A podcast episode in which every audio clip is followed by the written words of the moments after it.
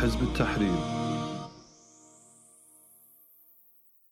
Vi er nu i de sidste dage i Shaban måneden. Om et par dage, inshallah, så tager vi imod den mægtige måned, Ramadan. Må Allah subhanahu wa ta'ala acceptere vores fasten og vores stræben efter at opnå Allah subhanahu wa ta'alas tilfredshed. Men et meget vigtigt spørgsmål i den forbindelse er, hvad er Ramadans betydning egentlig? Hvad er Ramadans position for os som værende muslimer? Hvad er Ramadans position i forhold til øh, vores identitet som værende øh, muslimer? Øh, er det bare et spørgsmål om at faste, at afholde sig fra mad og drikke og nogle andre ting i en måned?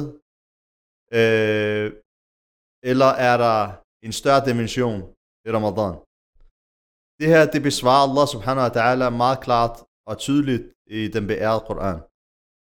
I forbindelse med, at Allah subhanahu wa ta'ala beskriver den her måned, så siger han, بعد أعوذ بالله من الشيطان الرجيم شهر رمضان الذي أنزل فيه القرآن هدى للناس وبينات من الهدى والفرقان Allah subhanahu wa ta'ala beskriver Ramadan som Koranens måned. شهر رمضان الذي أنزل فيه القرآن Ramadan måneden den måned, siger Allah subhanahu wa ta'ala, hvor Koran blev nedsendt. Hudan linnas. Retledning til menneskene. Wa bayinatim min al-huda wal furqan. Og klare beviser af retledning og adskillelse. Det vil sige adskillelse mellem sandhed og falskhed. Så det er, hvad skal man sige, det er, hvad Ramadans betydning er for os. Vi ved jo, at det, der har gjort os til det, vi er, det, der har gjort os til muslimer, er Koran. Er, at Allah subhanahu wa ta'ala, han valgte Muhammad sallallahu alaihi wa sallam, som de sidste sendebud, som Allah subhanahu wa ta'ala har nedsendt Koran til. Det evige gyldige bevis, hvor efter der ikke kommer noget budskab efter. Koran er det afsluttende budskab mellem Allah subhanahu wa ta'ala og hans tjener, menneskeheden på jorden. Koran er det sidste led mellem skaberen og skabningerne. Koran er det sidste håndhævede bevis fra at det blev sendt til Muhammad til de sidste menneske kommer til at gå på jorden. Når Koran har den her position, så er det også samtidig Koran, som har gjort os til muslimer, som sagt. Det er på grund af Koran, det er på grund af, at Allah subhanahu wa ta'ala har nedsendt Koran til Muhammad sallallahu alaihi wasallam, at vi er muslimer, at vi har omfavnet islam. Og i det her vers, som jeg refererede før, øh, til før fra surat al-Baqarah, så laver Allah subhanahu wa ta'ala en direkte sammenkædning mellem Ramadan måneden og Koran. Allah subhanahu wa ta'ala siger i det her vers, at Ramad, meningsmæssigt, indholdsmæssigt, at Ramadan måneden er Korans måned. Med andre ord, Ramadan måneden er islams måned. Forstået på den måde, ifølge hvad ulama siger, at Koran den blev, den blev nedsendt i Ramadan, i Laylatul Qadr, fra den beskyttede tavle af Lawh al-Mahfud til Baitul Izza i den nederste himmel. På en gang, hele Koranen blev sendt ned på en gang til den første himmel, og herefter blev Koranen åbenbaret til Muhammad sallallahu alaihi wasallam lidt efter lidt, alt efter begivenhederne og alt efter omstændighederne. Så når vi tænker på Ramadan, kære brødre og søstre, når vi indtræder Ramadan, så gør vi det med den her bevidsthed, at det er, at Ramadan er Korans måned, det er islams måned. Hvis vi går lidt tilbage til, vers, til verset, når Allah subhanahu wa ta'ala, han laver den her sammenkædning, så nævner han også nogle, nogle flere ting i forhold til den her Koran, som blev nedsendt i Ramadan. Han siger om den, at det er en retledning til menneskeheden. Koran er en, ret, en retledning til mennesket. Så den her retledning, det er en retledning, som kom ned i Ramadan igen. Så Ramadan er retledning, retledningens måned til menneskeheden. Det er i den her måned, at de lys, som Allah har nedsendt, for at redde menneskene fra mørke til lys, det er, de, det er noget, der blev nedsendt i Ramadan.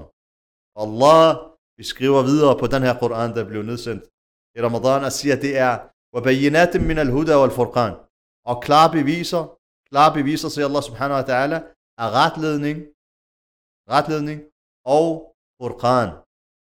Wal Furqan. Furqan er det, der adskiller, en, en adskiller, en adskiller mellem hvad? En klar adskillelse. Furqan er en, betyder en klar adskillelse mellem hvad? Mellem, mellem sandheden og falskhed. Så alt det her indhold, alt det her dimensioner, det er noget, vi skal have med, når vi indtræder i Ramadan. Det er en måned, som vi skal indtræde med stolthed. Det er en måned, som vi skal indtræde med glæde. Det er en måned, som vi skal indtræde med bevidstheden om, at vi underkaster os og erklærer klart og tydeligt og er klar stolt, at vi er muslimer, at vi er Koranens folk, at vi er, er aftagerne efter profeterne og efter Muhammad sallallahu alaihi wasallam. At vi underkaster os Allah subhanahu wa ta'alas budskab, trods det pres, trods den intimidering, trods den forfølgelse, som muslimerne i hele verden er et objekt for, ikke mindst i det her land. Nu hører vi i den her forbindelse, at når vi taler om det her og vores identitet, og når vi taler om den islamiske identitet, at Frankrig for eksempel lige har vedtaget en lov om forbud, yderligere forbud af tørklæde i, øh, i skolevæsenet. Øh, så, og, og vi har masser af sager fra alle steder i Europa. Vi har sager fra på forfølgelse af muslimer i Kina. Vi, muslimerne er under pres over det hele. Muslimerne lever op til at være i den der tid, hvor at det at holde om islam, at holde fast på sin din, som profeten sallallahu alaihi wasallam beskriver det, er ligesom at holde om et glødende kul. En tilstand, som er meget hård. Og det her, det bringer mig til en anden dimension ved Ramadan. Nemlig, at Ramadan er nemlig at Ramadan er tålmodighedens måned, sabbatsmåned. Tålmodighed, forstået på den måde, at det er en måned, vi, hvor vi går igennem besvær, i og med, at vi skal afholde os fra, vores, fra at opfylde vores behov for Allahs skyld. Det her, hvis det kan indgyde noget i et menneske, en muslim, så er det sabr, så er det tålmodighed. Og den her tålmodighed, kære brødre og søstre, den er nødvendig. Den er nødvendig i forhold til at tilbyde Allah subhanahu wa ta'ala. Den er nødvendig i forhold til at adlyde Allah subhanahu wa ta'ala. Den er nødvendig ikke mindst i den her tid. I den her tid, hvor der er forfølgelse, hvor der er intimidering på grund af ens din, så er det essentielt nødvendigt, at man bevæbner sig med sabr, med tålmodighed. Som Musa alaihi salam sagde til Banu Israel, da de var i en tilstand, som var af samme type som muslimernes tilstand i dag. Nemlig at de var forfulgt, og de var udsat for drab og forfølgelse og undertrykkelse af Firaun. Så klagede de deres smerte, og de klagede deres, og de klagede deres øh, øh, nød til Musa alaihi salam. Så sagde Musa til dem, Ista'inu billahi wasbiru. Så hjælp hos Allah subhanahu wa ta'ala og hold ud. Så hjælp os Allah subhanahu wa ta'ala og holde ud. Og det er lige præcis det, vi også skal påminde hinanden om, og påminde os selv om i den her måned. At vi skal søge hjælp hos Allah subhanahu wa ta'ala, ved at tilnærme os Allah subhanahu wa ta'ala, ved at være tæt på Allah subhanahu wa ta'ala, og ved at bevæbne os med sabr. Fordi det er en tilstand, som kræver sabr. Det er en tilstand, som kræver udholdenhed. Det er en tilstand, som kræver ærlighed og integritet og dedikation til Allah subhanahu wa ta'ala. Vi har ikke andet. Vi har ikke en Muslimerne har ikke den khilafa-stat, det skjold, den khalifa, der skal beskytte dem. Vi har ikke en autoritet i vores lande, i de muslimske lande, som kan tale vores sag, eller som kan beskytte muslimerne. Og derfor er det en tilstand, som er meget hård. Det er den, den tilstand, som minder om tilstanden, som profeten sallallahu alaihi wasallam og sahaba var under i Mekka, og tilstanden, som Banu Israel var under i, i Ægypten, inden de blev, øh, hvad hedder det, reddet derud af Allah subhanahu wa ta'ala sammen med Musa. Det er den tilstand, som mu'minin gang på gang har oplevet.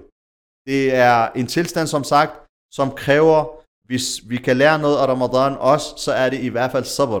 Så er det udholdenhed. Men det er også en tilstand, hvor vi kan være sikre, at sejren, at sejren kommer bagefter. Det er en tilstand, hvor Allah subhanahu wa ta'ala udsætter mu'minin for hårde prøvelser, for at styrke deres iman, for at rense deres rækker for hyklere og svage, for at gøre dem stærkere, for at bringe dem tættere på sig, på Allah subhanahu wa ta'ala. Men derefter så kommer Allah subhanahu wa ta'ala sejr.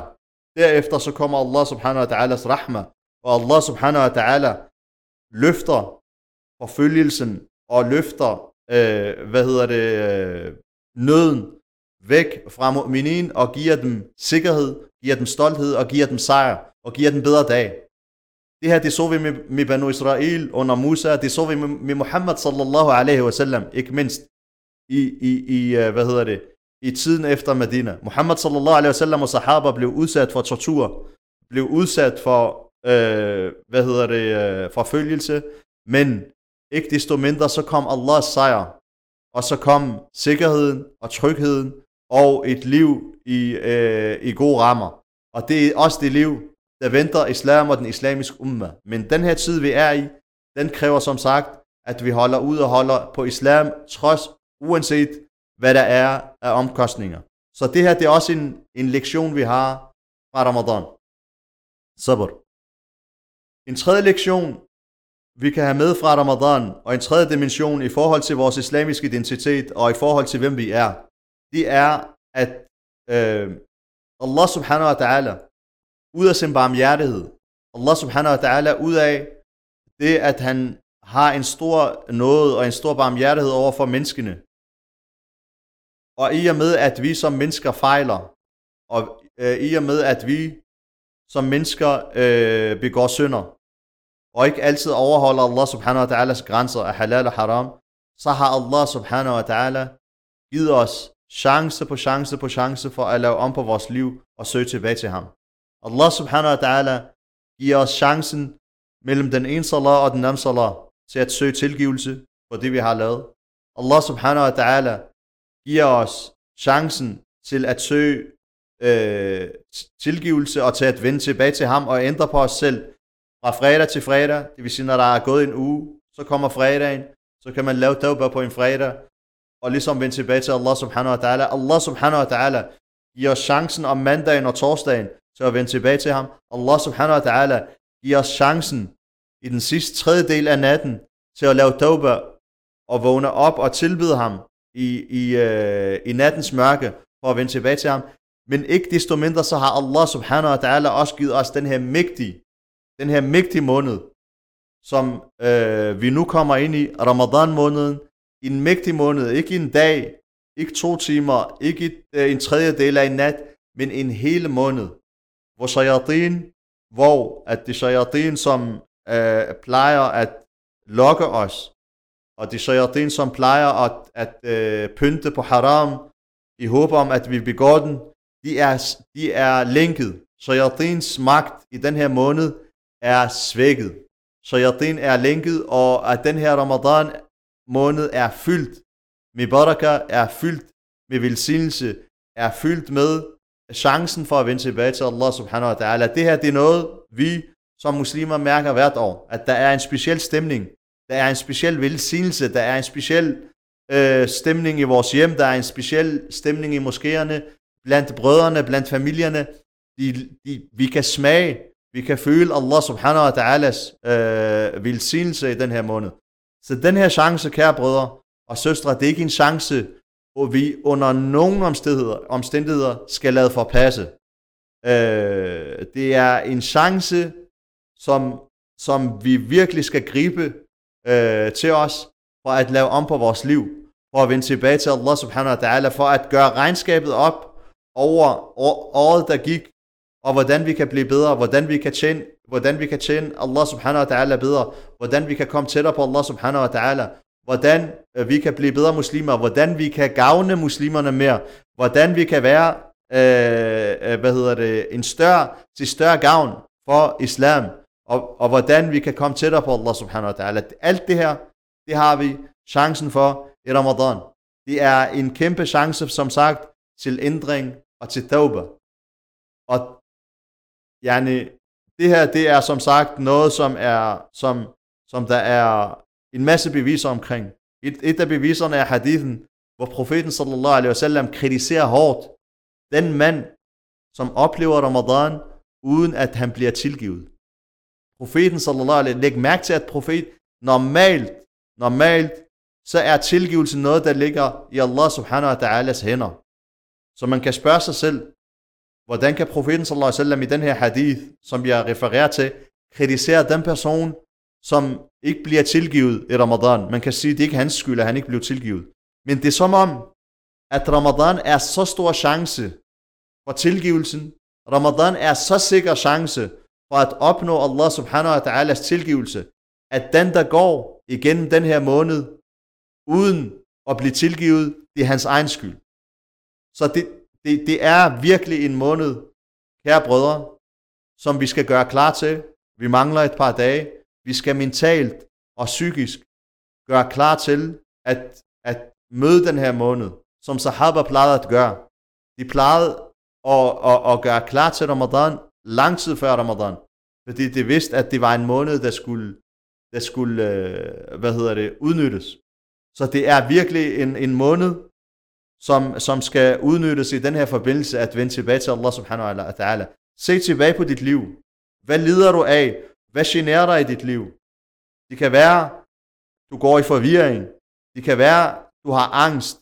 Det kan være, du lider af, af nogle ting, der generer dig i dit liv. Men har du stillet dig selv spørgsmålet, at den tilstand, du er i, af nød og hårdheder, at det måske hænger sammen med den livsstil, du har, hvor du begår haram? Fordi der er helt sikkert en sammenhæng mellem, hvordan vi har det, hvordan vores dagligdag er, og øh, hvordan vi lever vores liv i forhold til halal og haram. Så du har en chance, kære bror, kære søstre, hvis du føler, at dit liv er trangt, og at dit liv er mørkt, og at du, at du øh, øh, drukner i problemer, og drukner i depressioner, og drukner i, øh, i det ene mørkt, øh, fra det ene mørkt til det andet, så har du en chance til at blive reddet, inshallah, i Ramadan, ved at vende tilbage til Allah subhanahu wa ta'ala, og tilbyde ham, og at søge og lave om, afholde dig fra de ting, som øh, er haram ting, som du laver, og lave om på dit liv.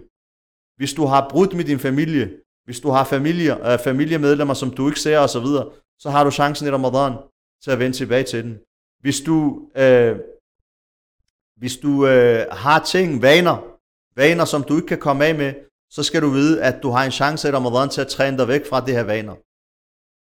Så alt i alt er Ramadan måned en velsignet måned. Det er Korans måned, det er Islams måned. Det er en måned, hvor vi skal opnå, hvor vi skal sigte at komme tættere på Allah subhanahu wa ta'ala og opnå taqwa, opnå Guds frygt. Fordi det er ikke et spørgsmål om at, at afholde sig fra mad. Det er ikke et, Allah, har, Allah subhanahu wa ta'ala har ingen behov for vores sult eller vores tørst. Det, det er ikke et spørgsmål om at, at lave en eller anden detox-tur på en måned. Det er ikke et spørgsmål om at øh, rense i sit, øh, hvad hedder det, i sit system og sit blodomløb. Det, alt det her, det er sekundært, og det er irrelevant. Det, som er meningen med Ramadan, er taqwa. Det er, at vi op, at vi kommer tættere på Allah subhanahu wa ta'ala, som sagt. يا أيها الذين آمنوا كتب عليكم الصيام كما كتب على الذين من قبلكم لعلكم تتقون. Og I som har iman, fasten er foreskrevet for jer. Ligesom den blev foreskrevet for dem før jer, måske for at I måske opnår taqwa. Meningen med faste, meningen med ibadah i det hele taget, det er, at vi opnår Guds frygt, at vi, uh, at vi agter Allah, som han skal agtes, at vi frygter Allah, som han skal frygtes, at vi elsker Allah, som han skal øh, elskes, at vi giver Allah subhanahu wa ta'ala den position i vores hjerter og i vores livsstil, som, som han fortjener, som vores skaber, som ham, der kommer til at sætte os til, til ham, som ham, der forsyner os med alt, hvad vi har af, af, af goder, og, og, og som kommer til at sætte os til regnskab for alt, hvad vi udfører. Alt det her, alt det her ligger under taqwa. At vi opnår Guds frygt, at vi opnår taqwa for Allah subhanahu wa ta'ala. Det er det, vi skal tilsigte i den her måned.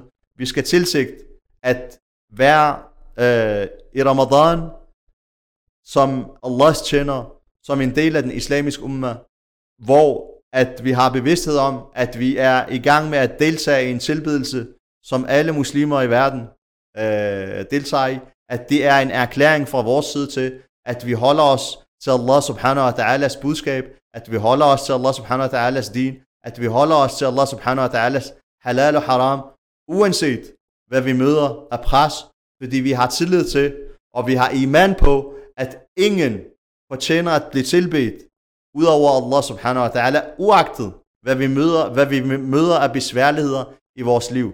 Ingen fortjener, og ingen er, har nogen værdi. Ingen kan skræmme os fra vores islam.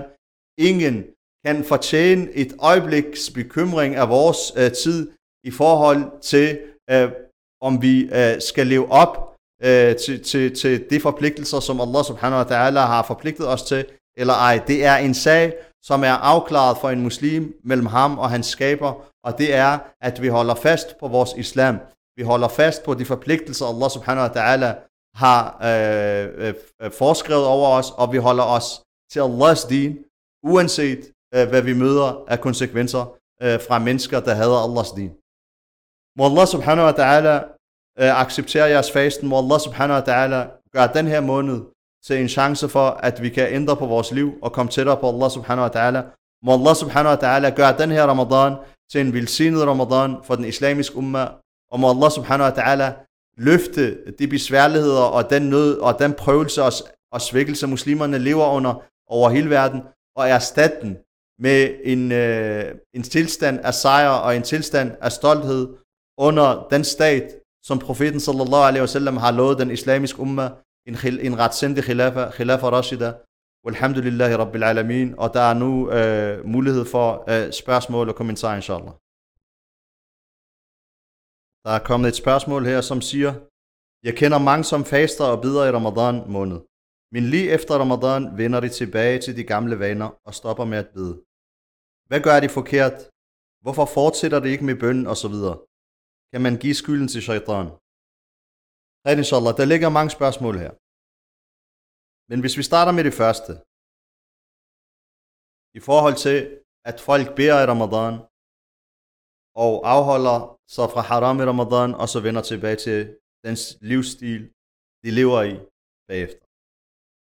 For det første, kan man give skylden til shaitan? Øh, ikke helt. Den autoritet, som shaitan overhar menneskene, som Allah subhanahu wa ta'ala beskriver i Koran, i den tal, som shaitan vil holde for sin følgere, efter at shaitan han har fået dem med i Jahannam, efter at shaitan har fået dem med i helvedes ild, så vil det begynde at skændes. Så vil shaitan sige en meget interessant ting til den. Meningsmæssigt. Han vil sige til de mennesker, der fulgte ham og adlød ham og begik haram, han vil sige til dem, jeg havde ingen autoritet over jer. Jeg havde ingen autoritet over jer. Andet end at jeg kaldte jer, og jeg adlød. Så det, og jeg lovede jer, og løb fra mit løfte. Det vil sige, at shaitan har givet dem falske løfter, og Allah lovede jer, og han afholdt sit løfte. Så shaitans autoritet i forhold til mennesket er, at han kan lokke, og han kan pynte på ting. Og han kan give falsk håb. Hvis du gør sådan og sådan, så opnår du det og det. Og hvis du laver den her haram, så gør du det og det. Og hvis du scorer den her kvinde, så kan du have det og det lykkelige liv sammen med hende. Og du kan gøre det og det med hende. Hvis du laver det her haram penge, eller hvis du laver den her livsstil, og lever den her livsstil, så kan du få det og det millioner. Alt sammen noget, som er, og i, yani, i alt tilfælde, så er det falske håb og falske løfter, shaitan giver. Fordi det eneste, man ender med i sidste ende, det er fortrydelse. Og det er, øh, hvad hedder det, og det er, at, at det er mørke. Yani, alt, alle andre veje end Allahs vej, det leder kun til fortrydelse, depression, tristhed og problemer. Selv hvis det giver en nydelse for en, for en kort stund eller en kort periode. Så det korte svar i forhold til det her, det er, man kan ikke give shaitan øh, skylden for, hvad mennesket, øh, hvad mennesket øh, vælger. Allah subhanahu wa ta'ala har givet os klare beviser. Allah subhanahu wa ta'ala har advaret os. Allah subhanahu wa ta'ala har givet os en vej til halal. Han har vist os, hvordan vi kan leve et liv ifølge, hans, ifølge de grænser, han har sat af halal og haram. Og, og det skal vi afholde, og det skal vi øh, øh holde os til. Det kan godt være, at det er svært nogle gange. Det kan godt være, at det er en prøvelse, men det er ikke noget, der er umuligt. Det er heller ikke noget, der er besværligt hele tiden. Det er bare noget, du skal gøre op med dig selv. Men på den anden side, så har du din egen lyster, og så har du shaitan. Din lyster trækker, og shaitan pynter oveni. Så du vælger selv. Du står over for en vej. Hvor Allah subhanahu wa ta'ala styrker os i den her proces. Men vi skal vide, at den eneste vej, der leder til succes i den her proces, både i dunya og i akhira, det er, at vi følger Allahs vej. Den anden vej, det er korte nydelser. De nydelse her og nu, det er shaitans pynt, det er dogenskab, det er falsk håb, men det er noget, vi kommer til at, at fortryde i de lange løb. Så vi skal vide, at shaitans vej, det er elendighedens vej for os. Men shaitan har ikke nogen autoritet. Shaitan kan ikke tvinge os. Han kan lokke os. Men der er selvfølgelig en anden dimension i det her. Ja, shayatin deres waswasa og deres lokken og deres pynt og deres falsk håb er selvfølgelig svækket i Ramadan, i og med at det er lænket. Så folks tendens til det gode, folks styrke i forhold til at overvinde sig selv, og overvinde øh, deres egen lyster, og overvinde den dårlige side af dem selv, den er selvfølgelig stærkere i Ramadan, alhamdulillah. Men det betyder ikke, at, det, at når Ramadan er slut, så vender vi tilbage til det gamle liv. Vi skal vide, kære brødre og søstre, at det her liv, wallahi, vi ved ikke, hvor lang tid vi har. Det kan være, at jeg holder det her oplæg, og i morgen, så hører jeg, at jeg er død. Det kan være, at du kender en, som du sidder med i dag, og så går der en uge, så er han blandt de døde. Det her, det er noget, vi sanser hele tiden. Og, og, og døden, den kender ikke nogen alder. Den kender, at der er unge mennesker, der dør. Der er gamle mennesker, som er syge, som lever til de er 90 år. Der er ikke nogen garantier. Så det spørgsmål, vi hele tiden skal prøve at forholde os til, når at vores nafs vil vende tilbage til en tilstand, hvor Allah er vred over os, det er, er vi klar til at møde Allah subhanahu wa ta'ala i den her tilstand? Er vi klar til døden? Hvad nu, hvis døden kommer i morgen, når jeg vender tilbage til det dårlige ting? Hvad med, hvad med hvis døden kommer her om halvanden måned, når jeg igen holder op med at lave min salat efter Ramadan? Det er et spørgsmål, vi skal stille os selv det er at, gerne i sidste ende, må Allah subhanahu wa ta'ala styrke os, men vi skal vide, at når vi vælger en livsstil i Allahs vrede, så, øh, hvad hedder det, så, så gambler vi med vores liv, så gambler vi med vores akhira, fordi vi ved ikke, hvornår Allah subhanahu wa ta'ala, han tager vores sjæl, og vi ved ikke, hvornår Allah subhanahu wa ta'ala, han, øh, hvad hedder det, bringer os til det næste liv, og så har vi, billah, et problem, hvis vi møder ham i en tilstand, hvor han ikke er tilfreds med det, vi udført sidst i vores liv. Så, så øh, hvad hedder det, mit, min råd til folk øh, i den her forbindelse, det er, at de skal tænke over deres liv. De skal tænke over det år, der er gået. De skal tænke over, øh, hvor mange nydelser det har haft i haram. Hvor, hvor meget shaitan har lukket den til. Alligevel er alt forbi. Et, et forhold, et kæresteforhold i haram, det er forbi. Hvis det ikke er forbi, så er det fyldt med kaos og, og problemer. Øh, penge, man laver i haram, dem får man brugt, og så har man dem ikke mere. Øh, en skønhed, og, og det man ligesom lokker mænd med, eller lokker kvinder med, hvis man er det modsatte køn, det foregår også, altså det, det er noget, der, som bliver taget med alderen og så videre. Alt, hvad der er i den her dunja, kære bror, kære søster, det er noget, der slutter. Lad være med at lade dig snyde af et øjebliks nydelse i haram, til at du sælger din evighed at du sælger livet i evigheden som kommer efter døden, at du sælger det for 5 minutters nydelse, eller et års nydelse, eller, eller noget i den stil, hvor du adlyder shaitan. Så min råd er, tænk over, hvor, hvor du er på vej hen med dit liv. Tænk over, at den her dunia, den slutter. Tænk over, at Allah elsker dig, og vil have dig til det gode, og vil have, det, vil have at du har et trygt liv i den her dunia og i akhira, og derfor har Allah subhanahu wa ta'ala nedsendt islams budskab til dig, nedsendt Koran til dig, nedsendt halal og haram til dig, ikke for at gøre dit liv besværligt, tværtimod, faktisk for at skåne dig, wallahi, fra mange problemer. Mange mennesker i dag, mange unge mennesker, jeg kender rigtig mange, lider af angst, lider af depressioner, og de forstår ikke, hvor det her kommer fra.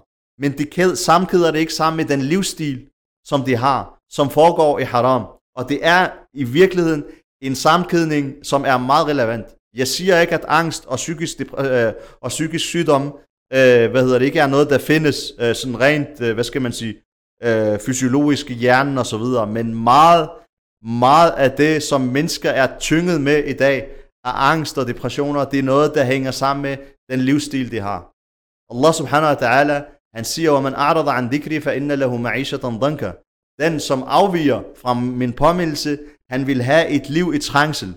Et liv i trængsel. Og det her, det kan komme til udtryk på mange måder.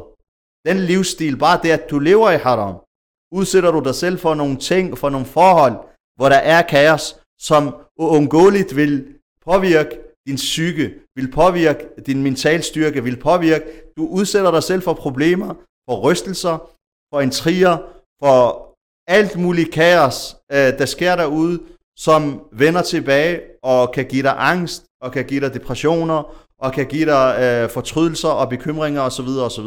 Så, så øh, hvad hedder det, mit råd er, tænk over, hvor du er på vej hen. Tænk over, at det her liv, det slutter, og at du vil blive sat til regnskab over for Allah subhanahu wa ta'ala.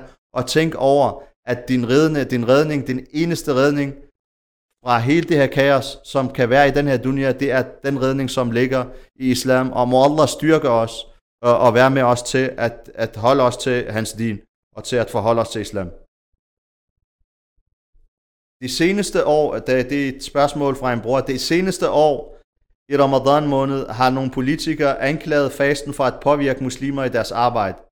Eksempel øh, læger og buschauffører. Har det ikke ret i, at når man arbejder med følsomme ting som læge og faster 17 timer, kan de påvirke operationer, og at det er livsfarligt? Hvad gør muslimerne i det her tilfælde? Lad os slå nogle ting fast. Politikernes angreb på islam og muslimer har ikke noget med fakta at gøre. Det er ikke en eller anden søgen efter øh, sandheden eller faktuelle øh, ting i det, der foregår, for at redde hverken muslimer eller andre. Det er, konteksten er, at det er et angreb på islam, og hver enkelt chance, hver enkelt ting, der kan udnyttes til det her, udnyttes. Så, så uanset om muslimerne, de, øh, at der er muslimer, som uddanner sig og scorer de højeste karakterer osv., så, så vil det stadigvæk være et problem, at det er muslimer. Og det vil stadigvæk være genstand for kritik. Og selvom at muslimerne overholder loven og øh, hvad hedder det, er borgere, som er konstruktive og betaler deres skat og, og, og hvad hedder det, udfører deres arbejde osv., så, videre, så vil det stadigvæk være et problem og udsat for hits og udsat for kriminalisering. Så konteksten er, at der er det selve islam, det selve det, at, at man er muslim, som er problematiseret. Det selve det, at man bekender sig til islam, øh, som er et problem. Så konteksten øh, skal være den her, når vi diskuterer det her emne. Når vi så diskuterer i forhold til fasten konkret, muslimer har fastet i, yani, fast har eksisteret blandt muslimer og blandt andre i, altså, for vores tilfælde i hvert fald muslimer i 1400 år. Vi kommer fra samfund, hvor vi har levet en del af vores liv, og 100 millioner af mennesker har levet deres liv. Øh, og, og kan, øh, øh kan konstatere, at Ramadan har ingen påvirkning på, øh, øh, hvad hedder det, at føre et liv, og at føre et, øh, altså et praktisk liv med arbejde, med trafik og så videre. Yani, der er ingen beviser for, at Ramadan skulle påvirke samfundskørselen i den ene eller anden retning øh, negativt øh, overhovedet. Det er der ikke noget bevis for. Øh, for og det her, det, det er noget, muslimerne har praktiseret i flere århundreder øh, uden problemer. Muslimer lever også i det her samfund, og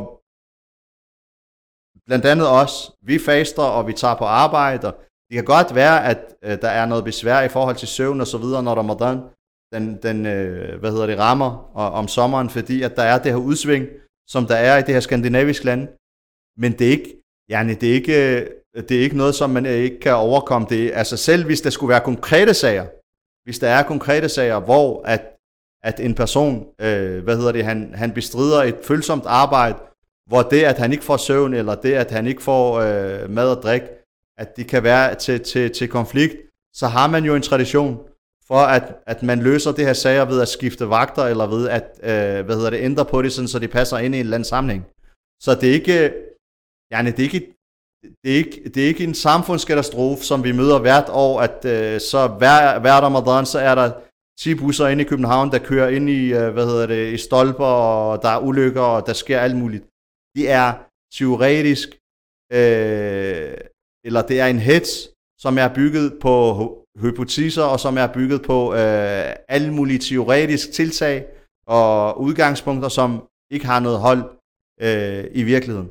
Tværtimod, Ramadan for en muslim, den gør, at han er mere koncentreret faktisk. Det, at hans krop, den ikke bliver betynget med alt det her med sukker, og alt det her sukkerindtag og koffein og så videre, de gør faktisk, og, altså, vi der prøver, der faster, ved jo det her. Altså, vi, vi bliver mere fokuseret. Det kan godt være, at der er noget træthed nogle af dagene og så videre, men I ved jo, som fasten, og så går der to-tre dage, så har man faktisk vendet sin krop til at øh, være fuldstændig, øh, hvad hedder det, at være fuldstændig fokuseret, og så kan der selvfølgelig komme nogle tidspunkter sidst i Ramadan og så videre, hvor der føles træthed og så videre, men det er slet ikke noget, som er ud over det sædvanlige, for langt det største tilfælde af de fastende. Selvfølgelig kan der være nogle enkelte, der har nogle jobs, som ligger inden for nogle meget skæve tidspunkter osv., som ikke får så meget søvn osv., så, videre, så går man ind og taler den sag konkret i forhold til den sag. Men at generalisere og sige, at fasten er et problem for øh, hele samfundskørselen, at enhver fastende nærmest udgør en trussel for sine omgivelser, fordi han ikke får øh, sin morgenkap, det er som sagt, det er ikke noget, som, som har noget hold i virkeligheden, eller som der er noget faktuelt belæg for. Der er kommet et spørgsmål her som siger, Assalamu alaikum bror, wa alaikum salam wa rahmatullah. Barakallahu fik for dit oplæg. Under Ramadan plejer der at være to dilemmaer for muslimer. Hvornår Ramadan starter, hvornår det er Eid. Dette bruger nogle muslimer som et bevis på, at muslimerne ikke kan forenes i dag, og khilafah derfor er svært at forestille sig. Minder du, denne påstand er sand? Faktisk så er det her spørgsmål, eller den her, det her dilemma, som nogle muslimer bringer op, det er et bevis for, hvor nødvendig khilafa er. For det er netop fastsættelse, fastsættelse af tidspunktet for den første dag i Ramadan, fastsættelse af Eid, dagen, selvfølgelig to Eid, Eid al-Fitr, Eid al-Adha, fastsættelse af de store begivenheder, som relaterer sig til samfundet, det er faktisk noget, som khalifen plejer at gøre. Så hvis vi havde en khalifa, så ville vi ikke være i kaos og forvirring. Vi vil ikke stå den ene dag, og så tro, at det er Ramadan, og så midt på dagen få at vide, at det var Eid alligevel, fordi måneden var blevet set. Vi vil ikke stå i situationer, hvor vi holder os klistret til, internet, til internettet til klokken 2-3 om morgenen for at se, hvorvidt det er Ramadan dagen efter eller ej, fordi der er forvirring. Fordi normalt, normalt som sagt, de her anlæggende, det er nogen, som khalifaen plejer at organisere. Khalifaen plejer at erklære, hvornår det er Ramadan og hvornår det er Eid. Så det her dilemma jeg som sagt, vil ikke blive løst. Tidspunkter for salat, forvirring omkring uh, salattider, som er et, et yderligere problem. Alt det her, det plejer at være noget, som muslimernes leder, khalifaen, øh, hvad hedder det, plejer at, øh, at fastsætte, selvfølgelig ud fra bekræftelse ud fra observationer, øh, og, og, og, og som er noget, der vil gøre livet meget nemmere for muslimerne. Så netop den her forvirring, der eksisterer, den er endnu et bevis for, at muslimerne har et, et, et meget øh, nødvendigt øh, behov for, at der er en, en khalifa, der samler dem og fjerner den her forvirring fra deres dagligdag og fra deres liv. Jazakallahu khairan for dit oplæg. Hvad vil du sige til en muslim, som under ramadan måned har en tendens til at dogne den af om dagen eller udføre ting for at slå tiden ihjel, så personen kan lave sin iftar? Okay. Som jeg sagde i starten, Allah subhanahu wa ta'ala har ikke behov for vores sult, og har ikke behov for vores tørst. Allah subhanahu wa ta'ala har ikke behov for, at vi tror, at vi udsætter os selv for en eller anden sulte, hvad hedder det, kur, eller en eller anden detox, eller et eller andet, og bare skal vente på et eller andet tidspunkt, hvor vi skal spise. Allah subhanahu wa ta'ala vil have os til at forstå, hvem han er i forhold til os. At han er vores skaber. Han er, vores, han er ham, som har, han er den evige, den mægtige, som har sat os i det her liv, som har forsynet os med alt det, vi har. Og at alt, hvad vi har, selv, selv det, at vi trækker vejret, det er en gave fra ham. At det er ham, som styrer hele det her univers, med al dens kompleksiteter og al dens skønhed, at det er noget, der sidder i hans hånd og under hans kontrol. At hans mægtighed er større end alt, hvad han har skabt. Allah subhanahu wa ta'ala vil have os til at forstå det her. Han vil have os til at forstå, at det hjerte, der banker ind i vores krop, det er med hans kontrol. Og at den kærlighed, som vores mødre har givet os, og som vi giver videre til vores børn, det er noget, en gave fra ham. Således at vi forstår, at han er mægtig, og således at vi får kærlighed til ham, og at vi får æresfrygt for ham, fordi han er mægtig, og han kan straffe os, og han kan, hans magt er stor. Det er det, Allah subhanahu wa ta'ala vil have os til. Sult, og at du holder dig fra mad og så videre, og tænker, nu skal jeg bare dogen siden af. Det, det er slet ikke, yani Allah subhanahu wa ta'ala, han siger, Læs al-birra an tuwallu wujuhakum qibla al-mashriq wal-maghrib. ولكن البر من آمن بالله واليوم الآخر. Allah subhanahu wa ta'ala siger, den gode handling er ikke, at du vender dig et eller andet sted mod vest eller øst, altså salat. Men den gode handling er, at du har iman. I sidste ende, salat er, er selvfølgelig vigtig, men salat uden iman, så er det bare bevægelser. Det vigtigste er, at du har iman, og du har taqwa, når du udfører den her salat. Ellers så er det bare bevægelser. Det vigtigste er, at du har taqwa, og du frygter Allah, og du respekterer ham, og du elsker ham, når du udfører den her fast. Ellers vil det bare være sult. Og så vil det bare være et spørgsmål om at slå tiden ihjel, som brugeren øh, skriver. Så den her bevidsthed, den her nia, den her, den her forbindelse, åndelig forbindelse til Allah subhanahu wa ta'ala, bevidstheden om, hvorfor vi gør det her, at det er for at opnå taqwa, som Allah subhanahu wa ta'ala siger i surat al-Baqarah, la'allakum tattaqun, at det er derfor, han har forskrevet øh, den her fast for os. Den er meget vigtig, at vi i hukommer Allah, at vi tænker på Allah, tænker på Allahs gaver til os, tænker på alt det, Allah har skænket os, tænker på, at Allah har givet os et helbred til at faste. Selv, mens at millioner af andre mennesker har skavanker og har handicap og har sygdom, der gør, at de ikke kan faste. At Allah subhanahu wa ta'ala har givet os tryghed og givet os tid. Så meget tid i tryghed og sikkerhed, at vi prøver at finde noget at slå den her tid ihjel i. I Netflix, eller på Instagram, eller noget andet. At det i virkeligheden er skamfuldt, fordi hvordan vi vender Allah subhanahu wa ta'alas ni'ma, som mange andre mennesker ikke har. At vi vender det til noget, der bare skal slås ihjel, for at vi kan fylde vores maver igen. Så min nasiha til, til sådan en person, min nasiha er, at han skal i hukom Allah, han skal vide, at han har en gylden chance i den her måned, hvert øjeblik, der går, i den her dag. Ikke fordi han ikke må holde pauser, eller sove lidt om dagen, eller se en, en, øh, hvad hedder det, se en film, eller hvad han gør i løbet af en dag, hvis han synes, dagen er lang. Men at det ikke er det, der er essensen. Essensen er, at han skal i hukom Allah og være i forbindelse med, med Allah subhanahu wa ta'ala i løbet af den her Ramadan, gennem gode handlinger, gennem dhikr, gennem at lave, uh, hvad hedder det, gennem at uh, bede Allah om tilgivelse, gennem at lave ekstra salat, gennem at besøge sin familie, uh, gør, hjælp sin familie derhjemme, hvis man har en kone, hjælp hende med at lave efterret, hvis pas børnene sammen med hende og så videre, fordi fasten er, er, er hård og så videre. hvis man ikke har en kone, så hjælp sine forældre med at købe ind og så videre. Yani, at være en god muslim, ekstra god muslim i den her måned, som profeten sallallahu alaihi wasallam han var. Han var det perfekte menneske, han var det bedste menneske, men han, han var en tandbeder i Ramadan, som sahaba sagde. Så, så øh, hvad hedder det, det er det, som den her måned øh, skal bruges til. Det, vi skal tænke på den her måned med respekt og kærlighed, og ikke tænke på det som noget, der bare skal slå os ihjel, og, og sådan så vi kan komme til at spise øh, om aftenen.